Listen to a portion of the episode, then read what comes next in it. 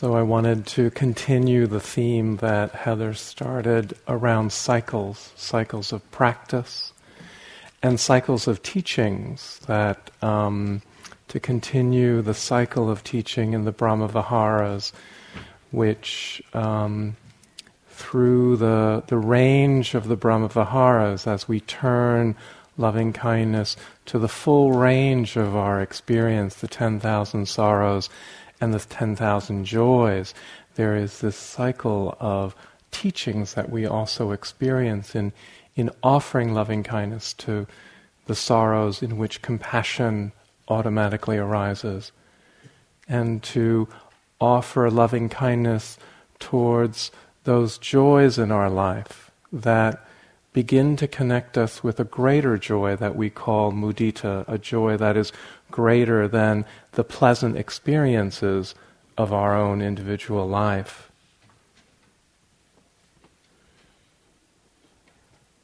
And so the, um, the practice of mudita, or appreciative or sympathetic joy, is the image that is, is, is offered is a dear friend who is smiling all the time.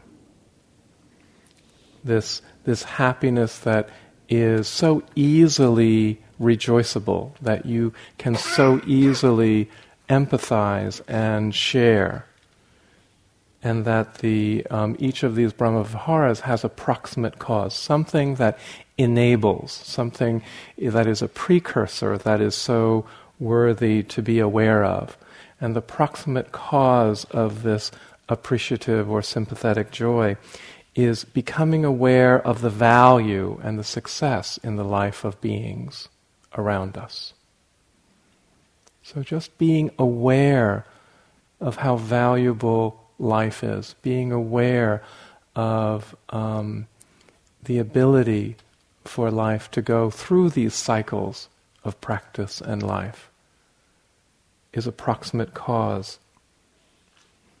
And, and so I want to explore also that as as much of our practice is visioned as going upstream, that our the conditioning of our larger culture um, is so resistant to the actual teachings of freedom that that um, the the practice itself is visioned as going upstream that our culture is so sensationalistic in a way that that it is that it looks for the cynical or the things that are broken and then publicizes it and and characterizes it as news.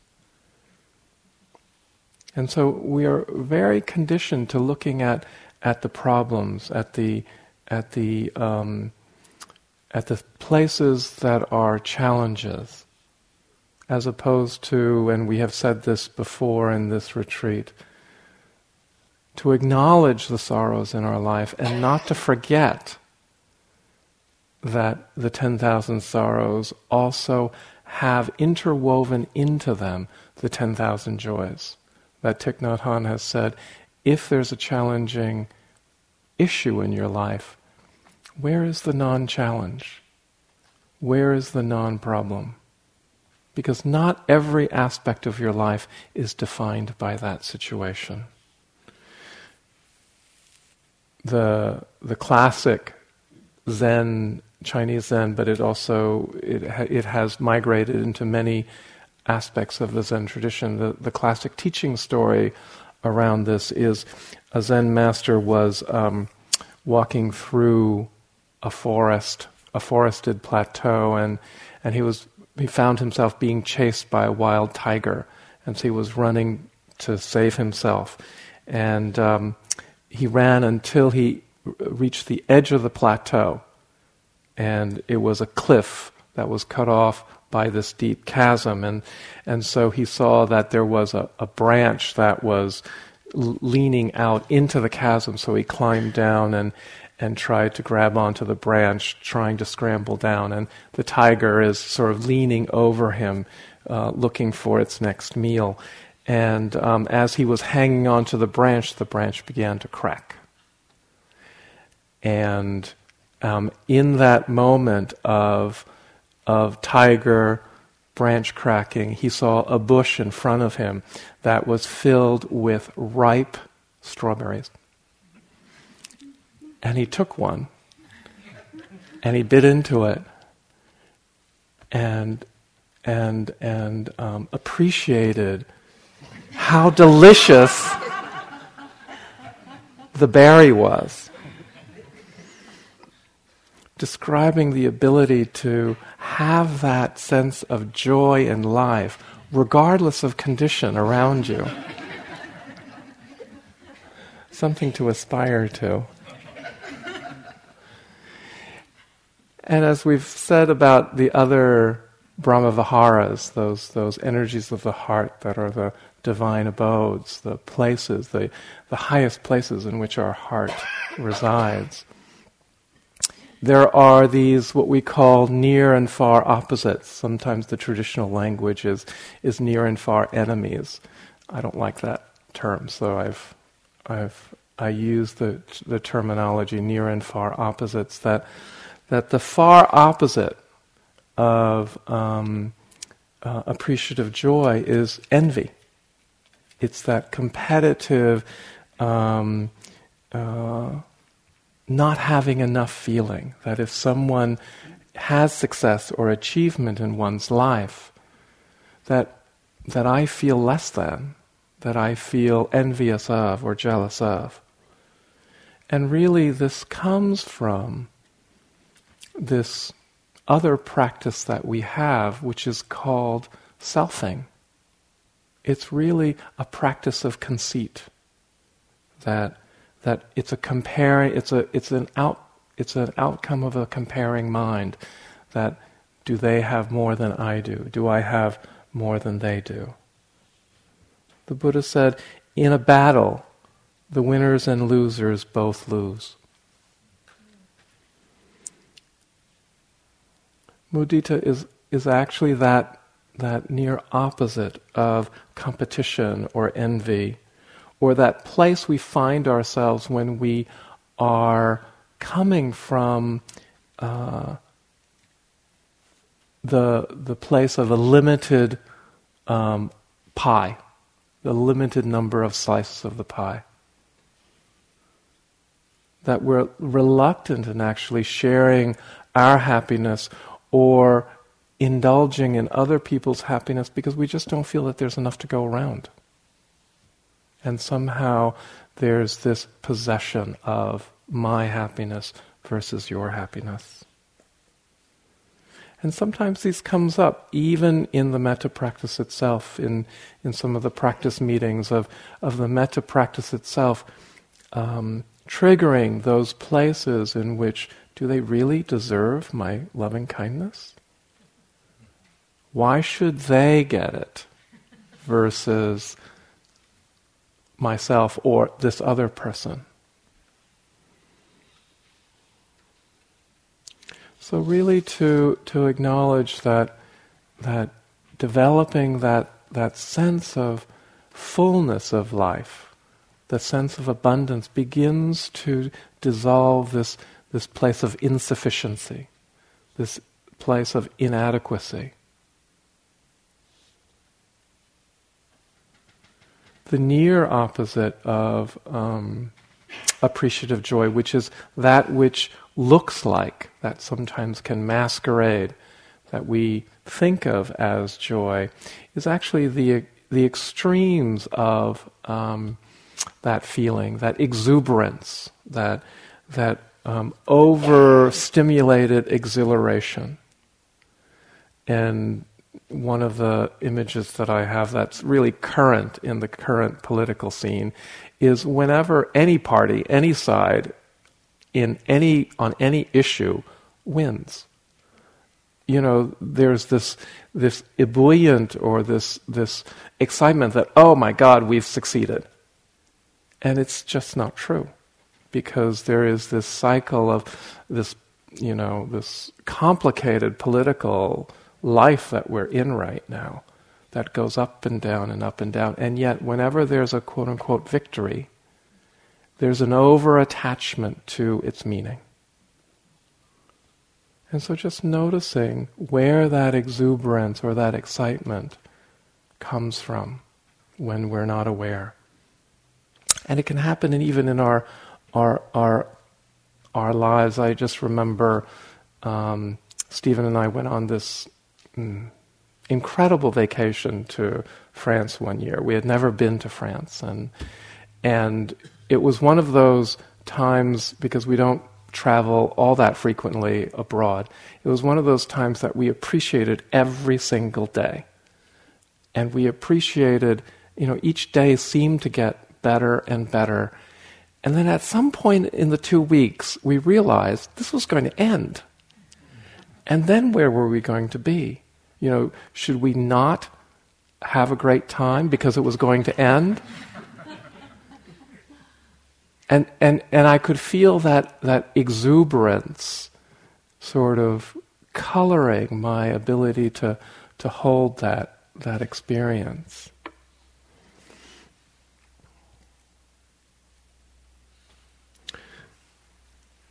Joy is, is, you know, joy has certain associations with it.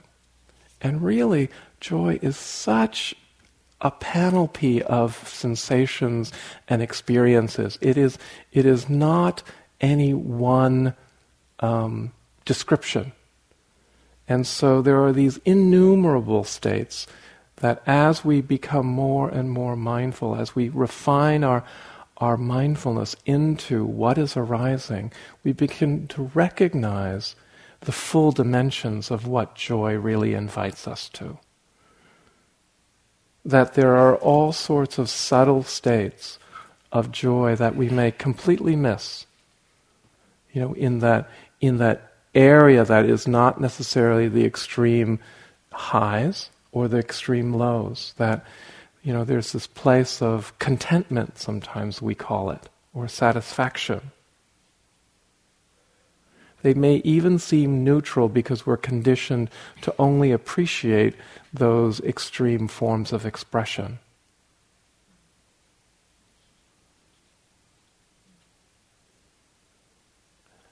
And that appreciation of joy in others, that appreciation of happiness in others, is actually not that uncommon. When you when you have experience with your children or your children's children or your your friends' children that that it's so easy to be happy when they're happy. It's just the movement of the heart. Or if any of you have taught in your life, whether it's on any level of education, when your students surpass you, there's a joy there that is that that means number one how well you have done your work. There's a um, new orleans artist called candy chang and she has this um, public art installation that she's done all across the world in different cities um, new orleans most, re- most recently in chicago but in Melbourne, Mexico, Santa Cruz, Kazakhstan, the Netherlands. And what she does is that across two or three blocks of city, she puts up these slate blackboards. And then there are lines for people to, and there's chalk that's given out in different colors. And the title above the, the blackboard is Before I Die, I Want to and then you fill in the blank. So these are people what people wanted want to do before they die. In Chicago, watch my kids go to college, fall in love, love and be loved, sing and dance, save a life, color my world, fund scholarships, meet LeBron James, be as successful as I dream to be. In New Orleans, not live an average life, swim without holding my nose, see equality, abandon all insecurities, swim with the dolphins, live without regret, in Brooklyn. Be a princess. Let go. Finish the Iron Man. Kiss God. See an end to racism. Find out who I really am. Create my own children's book. Finish the bathroom.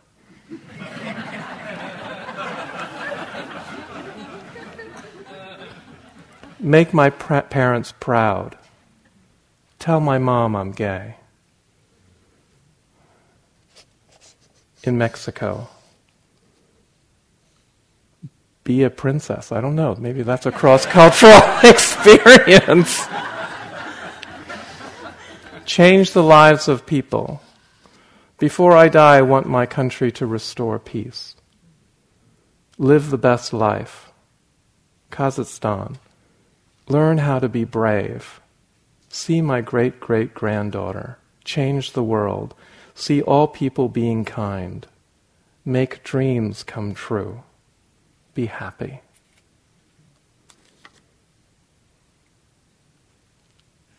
Of course.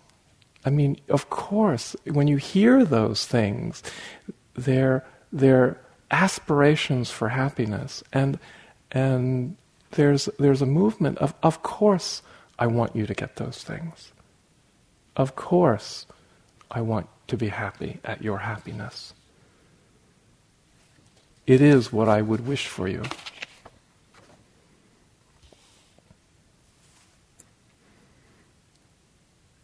And so, you know, one of the practices or the exercises, if this feels challenging in any way, is to borrow joy and kindness. To, to just borrow it from a dear friend or to offer it to dear, a dear friend and see if you actually have anything less for having shared that. Just notice that when someone is smiling in the street or even on this retreat and you borrow that, whether they have any less than, and how how um, easy it is for that to be sort of infectious. That happiness can be infectious. His Holiness says, if happiness spreads from person to person, it only makes sense to practice mudita for others, in that there is more of a chance that you will feel more happiness. The odds, after all, are six billion to one. Pretty good odds.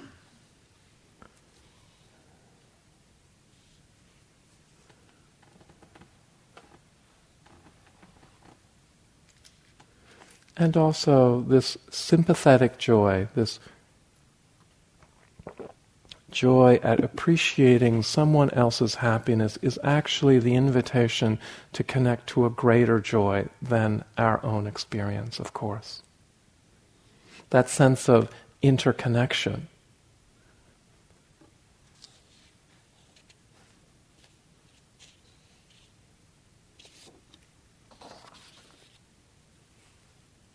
It's a happiness that we know that we're not living this life in isolation. That regardless of the, the joys and the sorrows that we experience, that there, that there is a life that is way beyond what we think we are or, or that we are living. That we are all living in this vivid brilliance, this technicolor. And that, and that this life that the Buddha described as living 24 hours uh, with mindfulness is more precious than living hundred years without it, is turning this mindfulness to how precious this life is.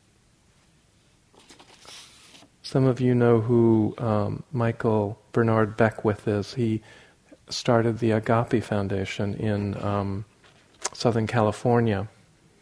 And I use this passage sometimes to um, offer eating meditation, but it really is speaking to how brilliant um, life is, how joyful life can be, even in its most mundane moments, if our mindfulness is with us.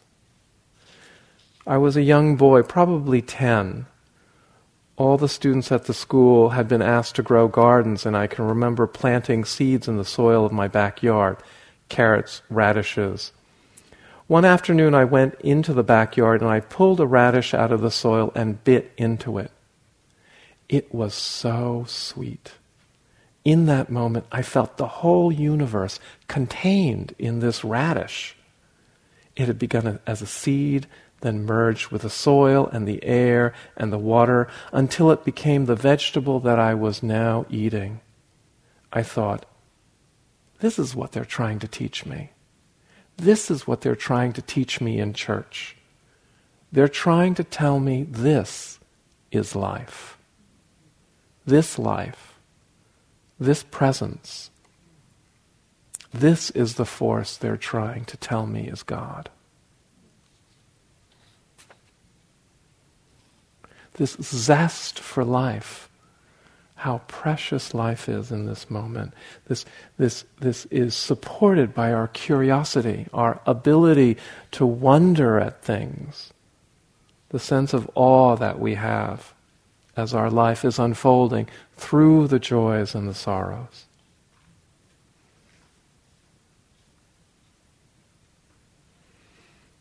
And so the some of the phrases that you will um, be introduced to around practicing appreciative joy may sound like, may we enjoy happiness and abundance. May our happiness and good fortune never wane. May we rejoice in our happiness. May we feel contented and pleased.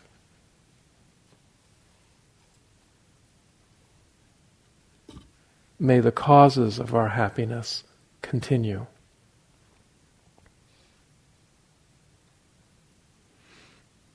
Audre Lorde, who was um, a human rights activist, she was a feminist, she was um, a poet, uh, she worked endlessly for um, uh, lesbian and, and gay rights issues, as well as civil rights and African American causes and also um, passed away from liver cancer at a relatively um, early age after a um, uh, 14 year struggle. She writes Once we recognize it is what we are feeling, once we recognize we can feel deeply, love deeply, can feel joy, then we will demand that all parts of our lives produce that kind of joy.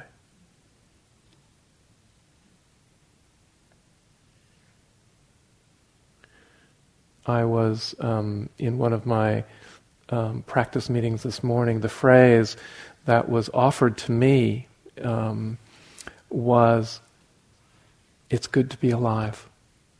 That was the first words that, that came. It was good to be alive.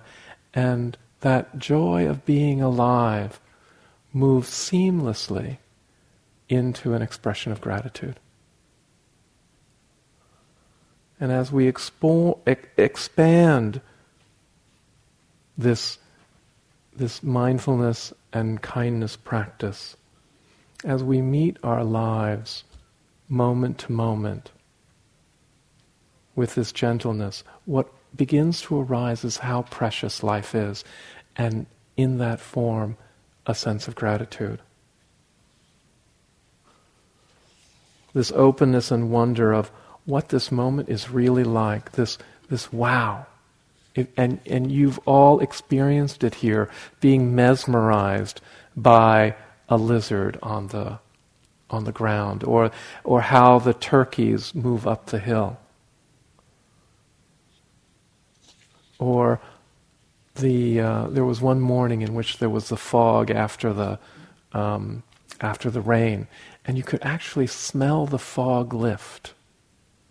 I was walking up the hill this morning, and, and it was fairly, the hills were, were, because of the clouds in the background, were not in light, but there, on the top of the hill, there was just one section of, of illuminated landscape. and it looked like Eden. I mean, that's, you know, an analogy from a different tradition, but maybe I should say Shangri La, but it was, it was, it was stunning. And then it went away. All those things, you know, in the rain even. Did you notice that that that that as the as the cascade of, of water goes down the the path and the raindrops hit, it actually splatters into into you know many dozens of smaller drops before it before it merges back into the the the river of the water or the cascading of the water. Just amazing visual images. And we stop taking these things for granted. That's what usually happens. We just overlook them. And so, all of the practices that we offer, whether it's on the breath or on the body or the eating meditation, it's really look how amazing this is.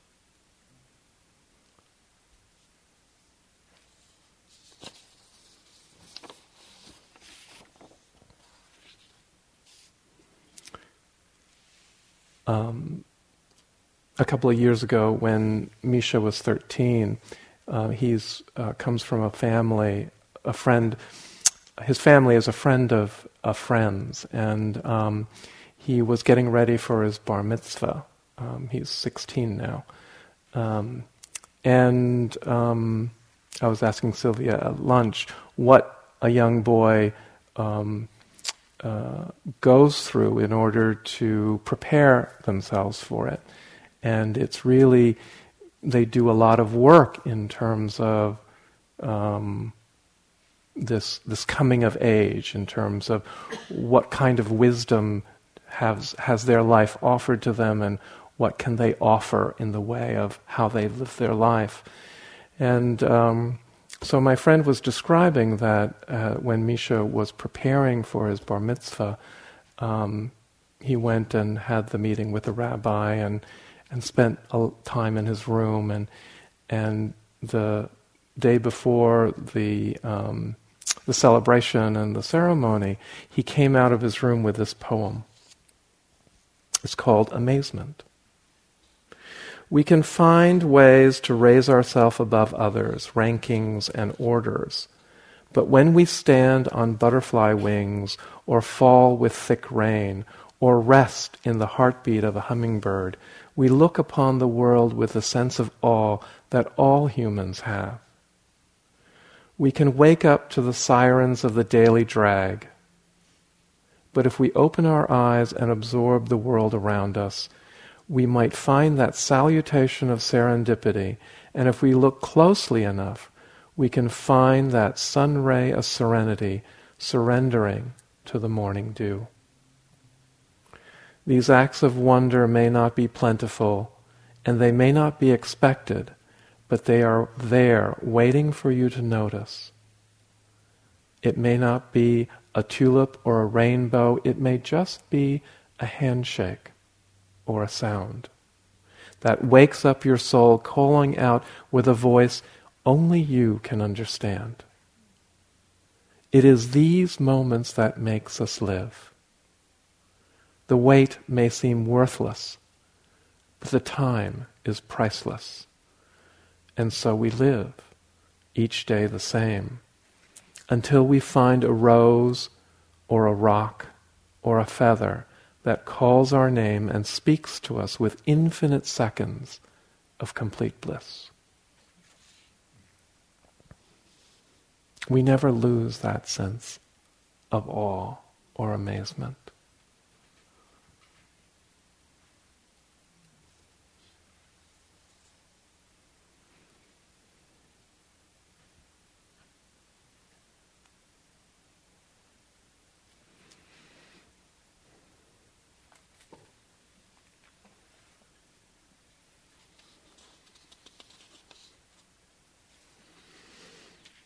Gratitude is that internal movement that rises in our hearts in appreciation for this, this precious life.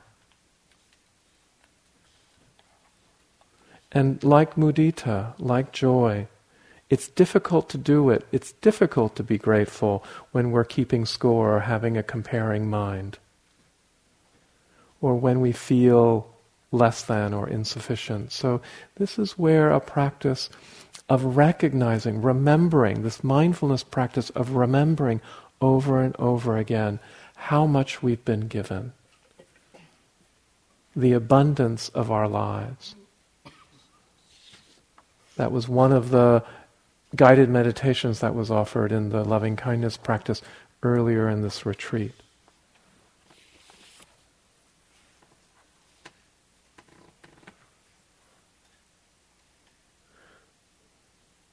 The Buddha said there were two kinds of precious human beings in the world those who are generous and those who are grateful. That they are like a hand fitting into the glove.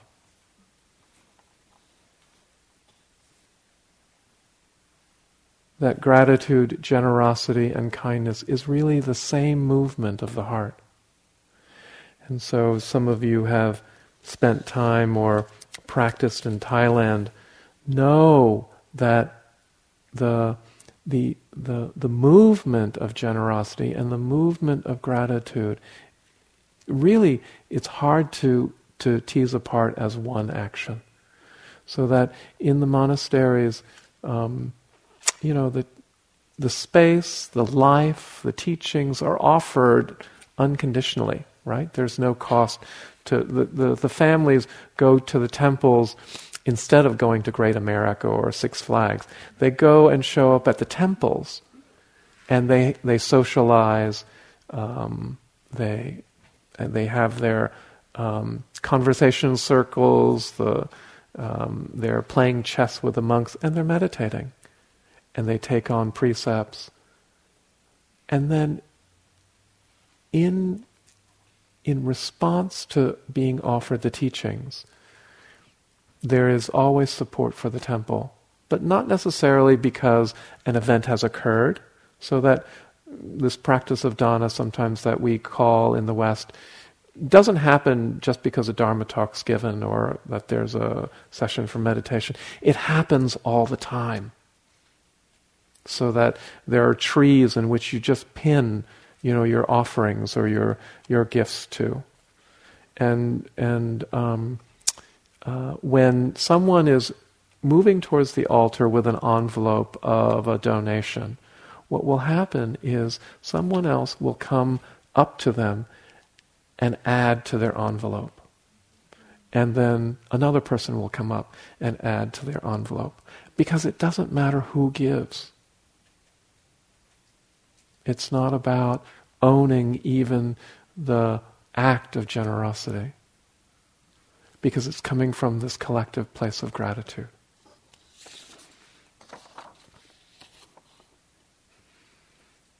The highest act of generosity is offering the Dharma. And the, the highest experience of gratitude is receiving that. So I don't know if some of you have been to the gratitude hut that is near the prayer wheel um, on the land.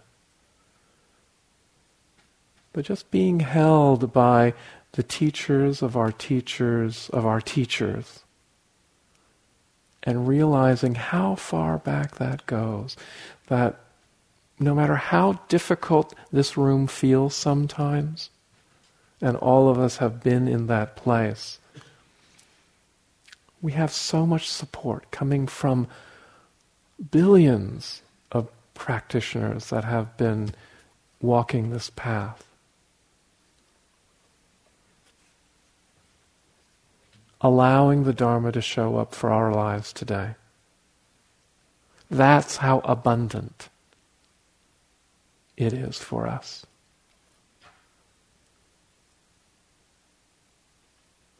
There is a little sign on the gratitude hut and it says Katanyuta. And so that that phrase is um, broken into two parts. Kata means that which has been done, and anyuta means knowing or recognizing, remembering. So kata means recognizing what has been done for one's benefit.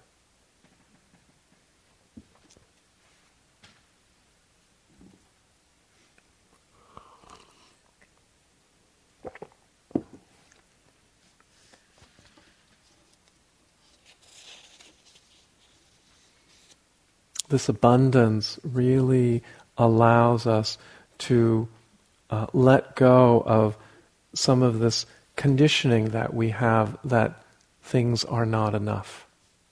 And that it is always a mindfulness practice to remember how much we have. I have um, uh, a brother who is like 12 years older than I am, and we, I, I feel we are worlds apart and there's a lot of irritation that comes up across those worlds, and including personality, including choices that we make in life. And, and um, I often vent this. Um, uh, and then one day when I was venting, Stephen reminded me, at least you have a brother. And that put it into perspective. And a lot of our practices are about recognizing the difference between what it is we want and what do we actually need to, to have a perfectly satisfied and contented life. So the the, prac- the, the practice in the eating meditation of, of eating five bites from full, of of eating enough. But so often we're eating way beyond that, that need, simply because we're driven by, by desire. And to really notice the difference between what it is that we need versus when we're being driven by that second noble truth. My father used to always um, drink hot water. And for a long time, I never understood why. He wouldn't drink, you know, anything in the hot water. And so I asked him when I was a teenager, "Why are you doing this?" And and and he said, um, "So that I can appreciate coffee and tea when I actually have it." and so I don't that that he doesn't take this for granted. It's what I drink these days. And it's and it's true when I when I get a caramel macchiato. it actually is a it, it, it actually is so much more flavorful these days.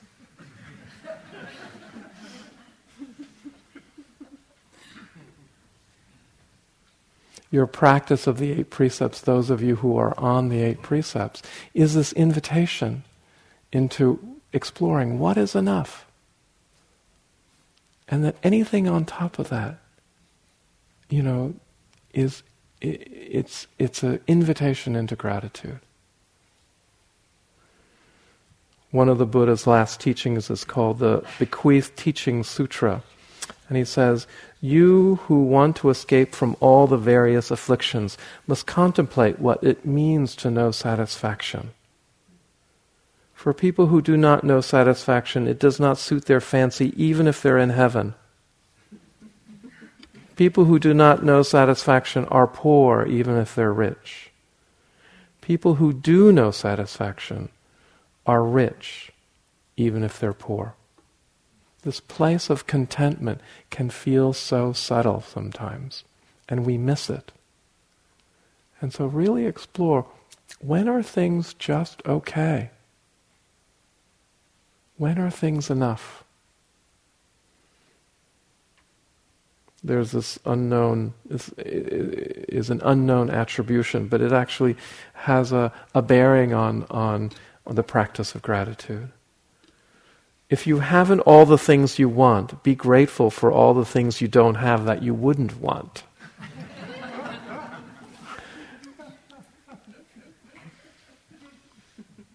I'm really grateful for, you know, not having that rage that I see in our current political process. I'm really grateful that I don't know how to Twitter because I cannot take any other piece of technology in my life. I'm really grateful for the small apartment that we have because I can't stand to clean the house. Really, it is it recognizing what is enough is actually an experience of joy.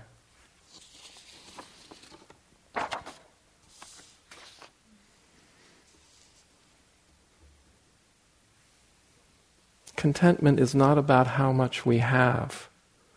It's about actually how little we need to live a happy life. And so, really, just even in this moment, to notice what do you not need in this moment?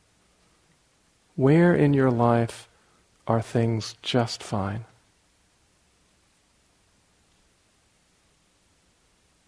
Because in that place, there's a freedom from wanting. There's a freedom from the second noble truth. And the deeper that we go into this practice of gratitude, the more gratitude inv- invites us to include the range of our life, all of our life, not just those things that we like, but to include all of the 10,000 joys and the 10,000 sorrows. That gratitude is actually not a selective practice. It's not even conditioned on the feelings of abundance. It's being grateful for the challenges and the ease that we've had.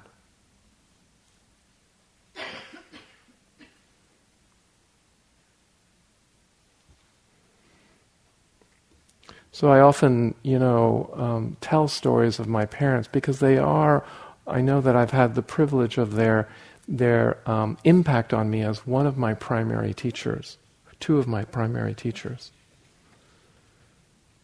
And yet, my relationship with them for many decades was incredibly strained and broken because of um, my sexuality, because of my bicultural conditioning that was really different from their cultural origin. And about 20 years ago um, was the process that I began coming out to my parents. And um, at that time, this was in the early 80s, so uh, one of my mother's response was, You're going to die because of the, of the AIDS crisis at that time. And um, I had to be with that really painful reaction of, you're going to die every time I saw her. Until she went through her process of education. And um, mm, a little over eight years ago, when uh, Stephen and I uh, went through our commitment ceremony, um, it it was a it was an event that she had very mixed feelings in attending. She said at one point, "It won't be good if I go, and it won't be good if I won't don't go." And she finally showed up, dressed in black and gray.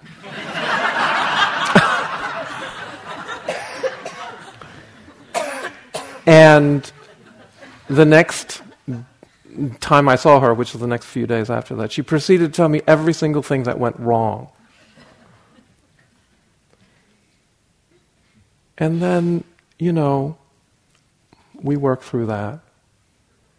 Um, she got to know Stephen, uh, and uh, she began cooking his favorite food, which I could tell shifted the relationship because that's how uh, often mothers show their love is not by not by speech but by action.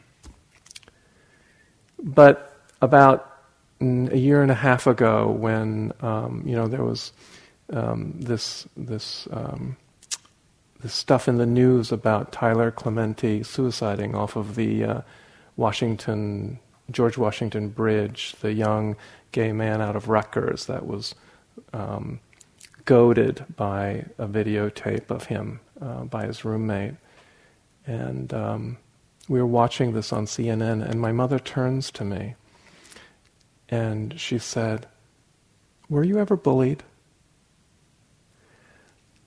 And in that moment, I, I could feel the freeze. I could feel, you know, if she had asked me that 20 years ago, I would have, I would have ignored the question because I didn't think that she would be able to understand or, or hear my experience. And so, but I, but I had noticed all these changes in our relationship, and I went with it, and I went to that place that I was most vulnerable. And I shared with her, you know, how difficult my sixth through twelfth grade was. And the conversation didn't last more than five minutes. But her first words after I described my experience was, Why didn't you tell us? And that was such a shift for me to hear, even after 40 or 50 years, that place of unconditional regard and wanting to be there. Whatever had happened between 6 and 12, between us growing up, between all the struggles around, you know, my identity, all of it fell away. And I was just so grateful that we went through this process and that it wasn't too late even after 50 years, that the healing is never too late. Sometimes what the theme that sometimes comes up in practice meetings is I, it's, you know, I wish I had started earlier. I wish I had done this earlier. It's never too late to be in the present, to be in relationship to one's life in, in a real way and to experience this incredible gratitude for the joys and the sorrows that were just so close.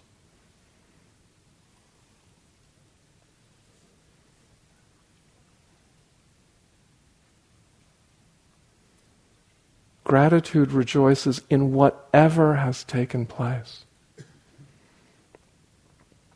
That that is how complex our life is that the 10,000 joys and the 10,000 sorrows actually are one. They are that close. That I would not be here without the sorrows in my life. You would not be here without the sorrows and the joys. And that's the full range of life that the Buddha invites us to fully love and accept and be aware of.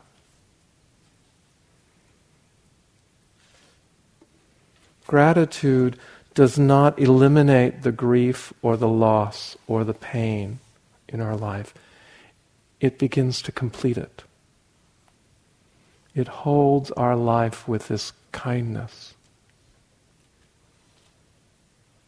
We accept the highs and the lows, the praise and the blame, the pleasure and the pain, the gain and the loss, the fame and the disrepute. There's a sense of healing because we internalize. We don't just understand, but we, we feel from the inside out what an incredible life that is unfolding in front of us.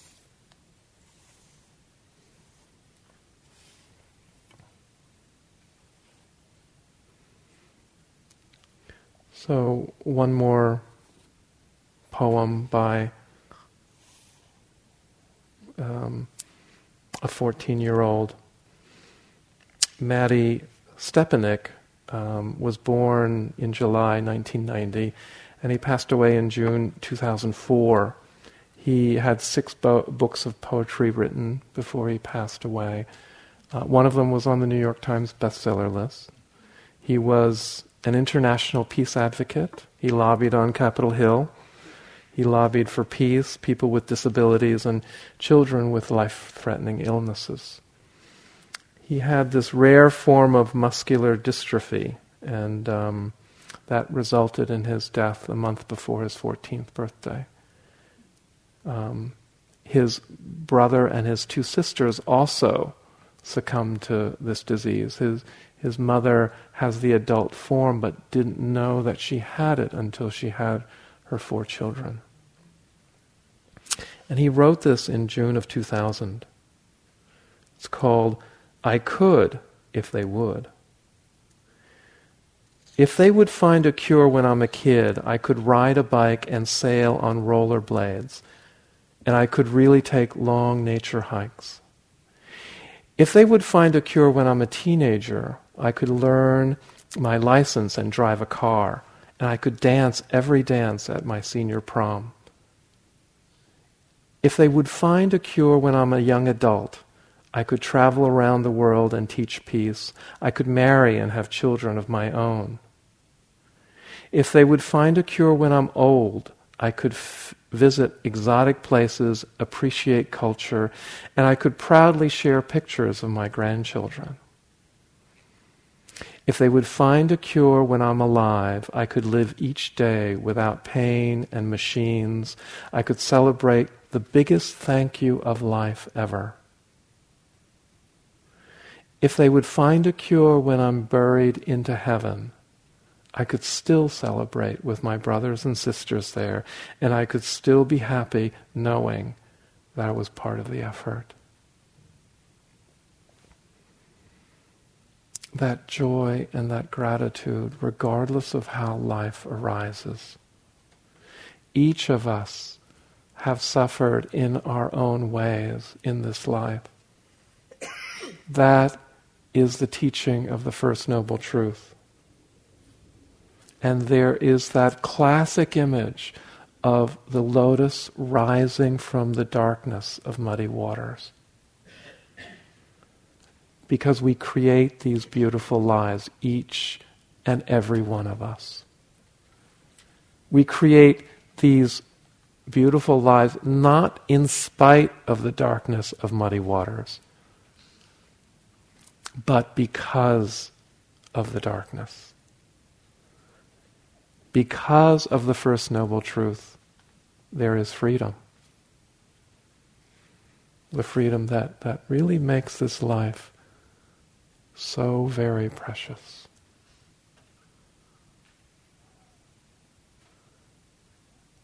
And I know that all of us are so grateful and in great joy to have the honor of your practice across this time. Deep appreciation for all of you.